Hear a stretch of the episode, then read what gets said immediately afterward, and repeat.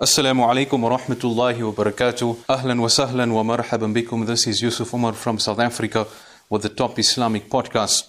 I hope everybody's keeping well. We're currently discussing various ways by which you can help Muslims around the world. We speak of Syria, we speak of Palestine, we speak of Burma, we speak of Chechnya. Muslims all around the world, how can we help them?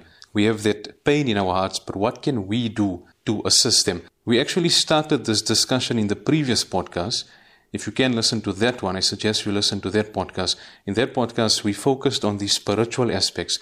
As far as spirituality is concerned, what can we do to assist the Muslims around the world? Just to recap quickly, we touched on istighfar. We should make istighfar. Also, we went into the aspect of dua, how we should make dua and the power behind dua, and there's various other deeds that we touched on as well. Inshallah, in this particular podcast, I want to discuss the practical aspects. As far as practicality is concerned, what can we do to assist those in other parts of the world? The first thing we can do is donate. Donate is very different from charity. Charity I put under the spiritual aspects because charity to any poor person will draw the help of Allah subhanahu wa ta'ala. But here when I'm speaking of donate, I'm speaking about donating specifically to those that are in need. So sending whatever you can to those countries, those refugees, etc. May Allah subhanahu wa ta'ala reward those that are involved in relief work. Really, they make life so easy for us. They are taking donations to war-torn countries. We just have to put our contributions forward, whether it's money, whether it's clothes, whether it's food. We try and take out a little and donate for the pleasure of Allah subhanahu wa ta'ala. This is one practical way by which we can make a difference. And sometimes, it's natural we doubt if our contributions are making a difference. But what we need to keep in mind is that when hospitals and schools, etc., are being built in those countries, it's actually our contributions that is making a difference. It's your contribution that's making a difference. Even if it's a few dollars, a few pounds, whatever currency you deal with. But do remember that one brick on that hospital wall or that one box of chalk in that classroom, it came from your pocket. You might not have the wealth to put up an entire hospital, but maybe that one brick, that one syringe, that one pillow came from you. That little cute pink jersey that is loved and treasured by that orphan came from your cupboard. That's the difference that you made. It never stopped the war, but at least it created a smile, even though just for a little while. And you might not see it, but remember that Allah subhanahu wa ta'ala sees it. Regarding the organizations, etc., that you donate to, now that's up to you to do the research and find out which one is actually authentic. What does the hadith of Nabi sallallahu alayhi wa sallam mention? The hadith of Nabi sallallahu alayhi wa sallam mentions, "Man farraja an akhihi kurbatan min kurabi dunya, farraja Allahu anhu kurbatan min kurabi yawmil qiyamah." That person who removes a difficulty or an obstacle from his brother in this world, Allah subhanahu wa ta'ala removes a difficulty or an obstacle from his path on the day of Qiyamah. So by we donating, inshallah, we playing a part in removing obstacles from those that are being oppressed. And like this, the reward will be that on the day of Qiyamah, Allah subhanahu wa ta'ala will remove obstacles from our path when we want to enter into Jannah. That is very important. Also, besides that, sometimes, we want the assistance of Allah subhanahu wa ta'ala. We desire that Allah subhanahu wa ta'ala should be with us. And we ask ourselves, how can this happen? Well, in this very same hadith, it's also mentioned, "Wallahu fi auni al-abdi ma kana al-abdu fi auni akhi." Allah subhanahu wa ta'ala will assist a servant as long as that servant assists his brother or her sister. So as long as we are trying to assist others, Allah subhanahu wa ta'ala will be there to assist us. So we take out the bit and we donate to those that are in other parts of the world. We might be studying, we might be finding the exams difficult. Allah ta'ala will make the exams easy for us. We might be struggling to pay off a certain debt. If we can maybe donate some clothes to those in war-torn countries, Allah ta'ala will make it easy for us to pay off their debt. As long as we are helping others, remember Allah ta'ala will constantly help us. So that is the first thing, donations. We should try to donate.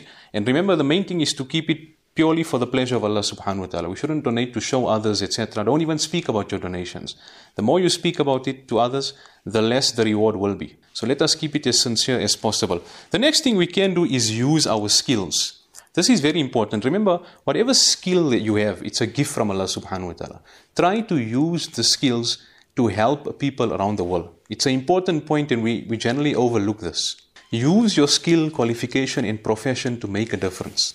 So if you are a senior scholar of Islam, then it is your duty to then use your skill of Quran and Hadith, etc., to pass on the knowledge and give advice.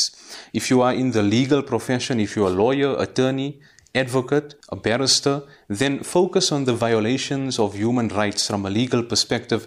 See that how you can fight this oppression. The entire world can cry human rights violations, but until the legal profession does not get involved, it will mean nothing. In the same way, if you are in the medical field, maybe you are a doctor, you can join the groups going there. There are various humanitarian organizations that take doctors to these war-torn countries. You can make a difference. If it's not possible for you to go, then advise other doctors that will be making the trip.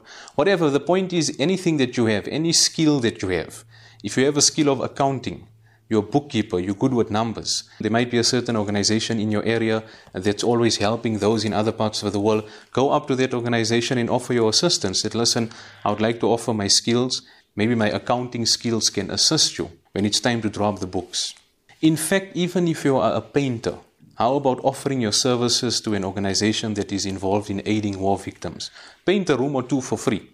Now you might ask, now why must I paint their room? How is this helping the victims in other parts of the world? It will link up, because remember, now that organization will not have to employ a painter, so they'll have more money for relief work. Am I making sense here?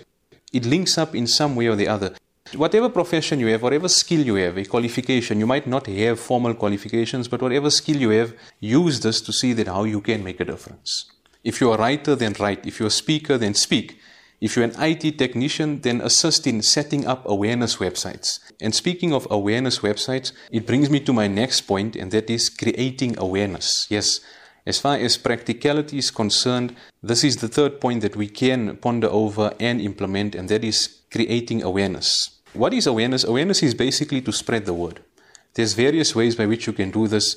You can use social media. I'm sure everybody listening right now, you probably got at least a Twitter account, or maybe a Facebook account, or Instagram account. You might be on Snapchat, or you might be on WhatsApp. There's various ways by which you can spread awareness. Put up a profile pic about the difficulties, the atrocities in parts of the world. If you receive a message, verify the message. If it's good, if it can help people, send it out. Try to show that you support those people. You might think it doesn't make a difference, but if 100,000 of you do this, it will make a huge difference.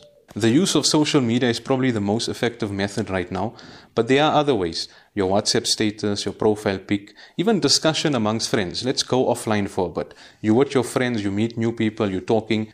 Add this into the discussion. People should spread awareness, and it's a very good thing. It shows that people want to do something.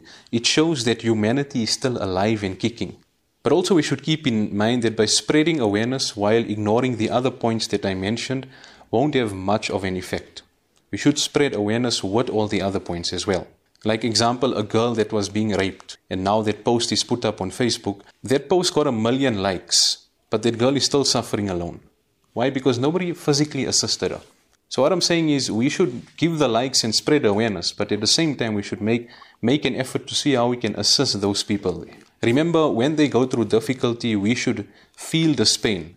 This is what Nabi Sallallahu Alaihi Wasallam has mentioned in a hadith, Inna mathal al-mu'minina fi tarahumihim wa ta'atufihim wa tawadihim kamathal al-jasadi al-wahidi idhishtaka minhu udhwan tada'a lahu sa'ir al-jasadi bisahari walham.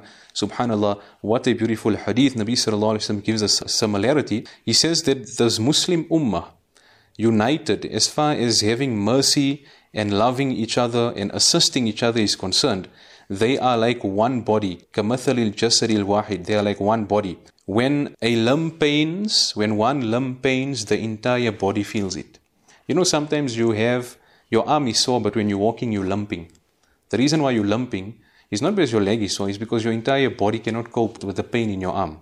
Sometimes your tooth might be sore, but you need to sleep, you need to close your eyes. Why? Because your eyes cannot stay open because your teeth is paining too much. The point is, your entire body is linked up. So Nabi Sallallahu Alaihi Wasallam is saying in this hadith here, that the entire Muslim ummah is linked up. If one country is in pain, the entire ummah should feel it. If Syria is in pain, the entire ummah should feel it. If Palestine is in pain, the entire ummah should feel it. So it is our duty to feel their pain and see how we can assist those people.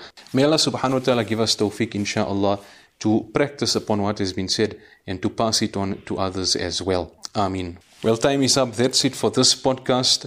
I hope it was really beneficial. Send us your comments. Let us hear what you think about it. Let us hear what other podcasts, what other topics of discussion you would like to hear. Use the hashtag Top Islamic Podcast and search for the Top Islamic Network across all platforms. If you have any other ideas of how we can assist people in other parts of the world, share your comments with us as well. Until next time, Assalamu alaikum wa rahmatullahi wa barakatuh.